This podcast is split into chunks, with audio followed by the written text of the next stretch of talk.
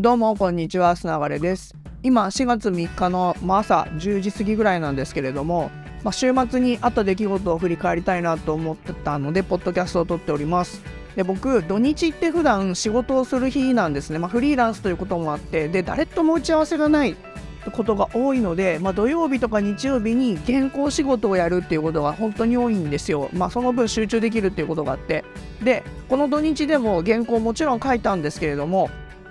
久々に土日遊ばしてもらったということもあっていろんな人に会いました。まず土曜日はですねあの記者広報の会ということでですね4年ぶりの花見あの記者広報の会というのをあの今宇宙ビズの編集長に、えー、なられた藤井さんとかが主催をされている会があったんですけどなんと4年ぶりの花見ということでそちらに参加してきましたで僕あの代々木公園でやっててで場所取りの一番初めからは行ってないんですけど家から近いということもあって結構早めに合流させてもらっていろいろ話をあのしてたんですけれども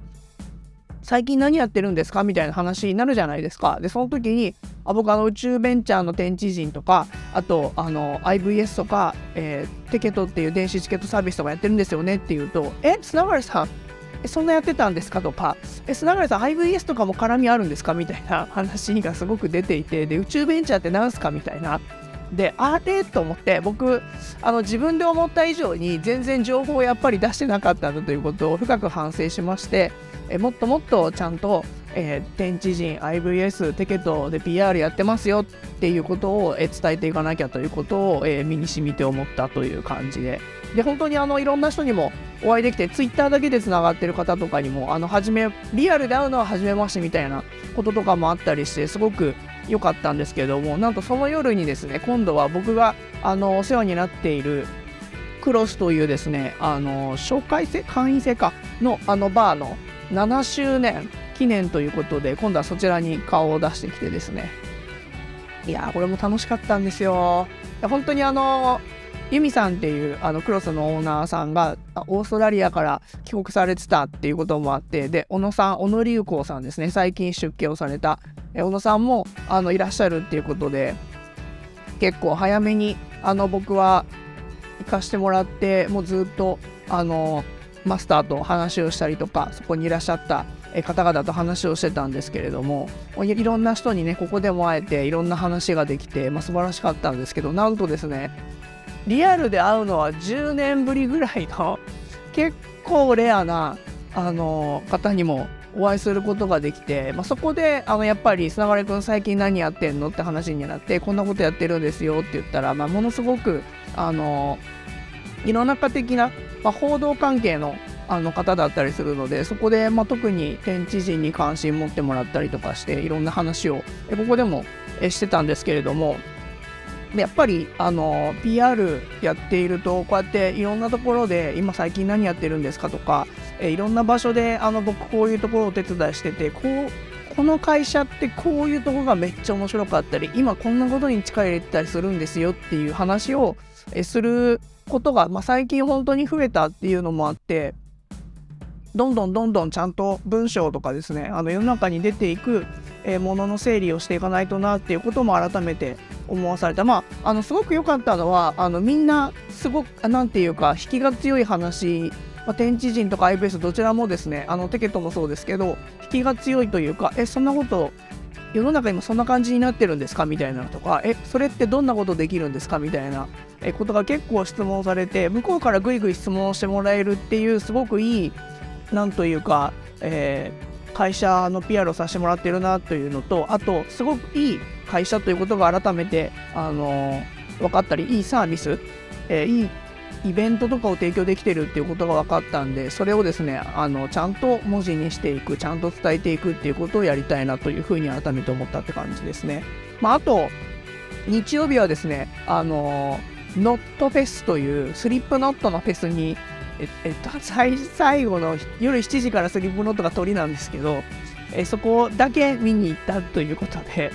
なんか僕3年前にノットフェスのチケットをもともと2日間の投資券で持っていて、ただそれがコロナでであの延期になったんですよね。で、毎年延期してて、当時のチケットを持っていれば今回は入れますっていうのを毎年言ってたんですね。かなり珍しい形式なんですけど大体払い戻しになるんですけどノットフェスだけ3年間そのチケットを持ってたら、まあ、ずっと延期延期延期って毎年なっていったんですけどまあ、ついにそのチケットが使えたということで本当は土曜日も日曜日も両方ね、2日投資券なんで行ければよかったんですけど、まあ、土曜日はさっき言ったお花見とか、えー、周年パーティーとかもあったしで日曜日はあの朝そう朝とお昼をそういう意味ではもうがっつり仕事をしてたんで